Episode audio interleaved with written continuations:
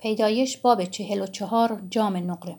آنگاه یوسف به پیشکار خانه خیش فرمان داده گفت خرجین های این مردمان را تا آنجا که بتوانند ببرند از آزوقه پر کن و نقد هر یک را در دهانه خرجینش بگذار.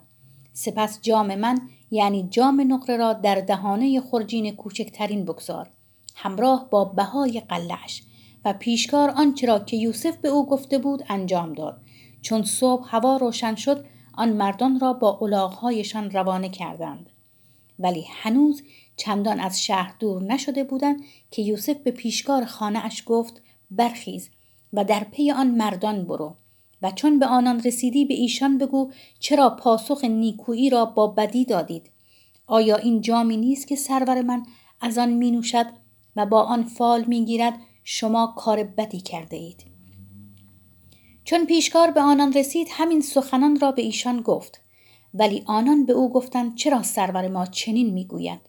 از بندگانت به دور باشد که چنین کاری کنند. ما حتی پولی را که در دهانه خرجینهایمان یافتیم از سرزمین کنعان نزد تو باز آوردیم.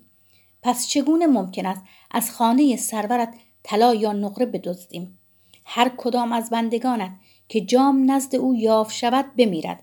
و بقیه ما نیز غلامان سرورمان خواهیم شد. پیشکار گفت بسیار خوب چنان شود که می‌گویید نزد هر که یاف شود او غلام من خواهد شد. بقیه شما بری خواهید بود.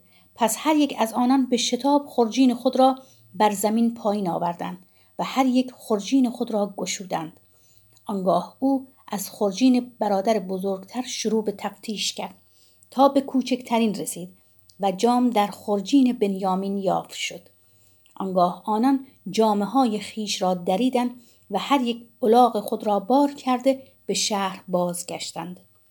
هنگامی که یهودا و برادرانش به خانه یوسف درآمدند او هنوز آنجا بود.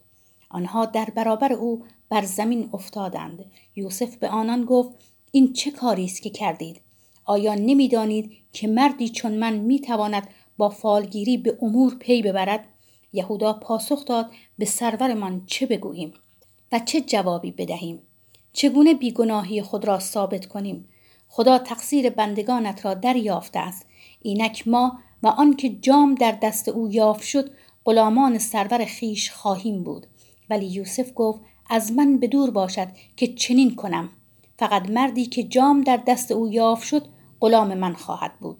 بقیه شما به سلامت نزد پدرتان بازگردید. آنگاه یهودا نزدیک او رفت و گفت سرورم تمنا دارم بگذاری بندهت سخنی در گوش سرورم بگوید و خشمت بر بندهت افروخته نشود زیرا تو چون خود فرعون هستی. سرورم از بندگانش پرسید آیا پدر یا برادری دارید؟ و ما به سرورمان پاسخ دادیم پدری داریم سال خورده.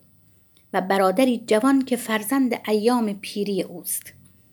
برادر آن پسر مرده است و او تنها پسر مادر خیش است که باقی مانده و پدرش او را دوست می دارد.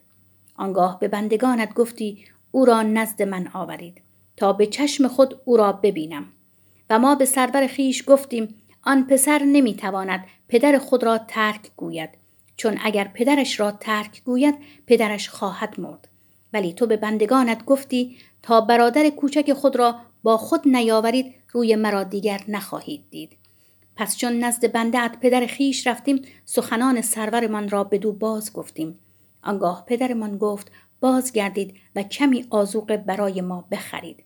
ولی ما گفتیم نمی توانیم برویم. تنها اگر برادر کوچکمان با ما بیاید خواهیم رفت. زیرا نمی توانیم روی آن مرد را ببینیم. مگر آنکه برادر کوچکمان با ما باشد. آنگاه بندهت پدرم به ما گفت می‌دانید که همسرم دو پسر برای من بزاد. یکی از آنان از نزد من رفت و گفتم بیگمان دریده شده است و از آن زمان دیگر او را ندیدم اگر این یکی را نیز از من بگیرید و زیانی به او برسد موی سپید مرا در اندوه به گور فرو خواهید برد. پس اکنون اگر نزد بندهت پدرم بازگردیم و این جوان با ما نباشد و اگر پدرم که زندگیش به زندگی این پسر بسته است ببیند که پسر نیز در دم خواهد مرد و بندگانت موی سپید پدرمان را در اندوه به گور فرو خواهیم برد. بندهت نزد پدر زامن سلامت این جوان شده. گفتم اگر او را نزد تو باز نگردانم تقصیرش تا آخر عمر برگردن من باشد.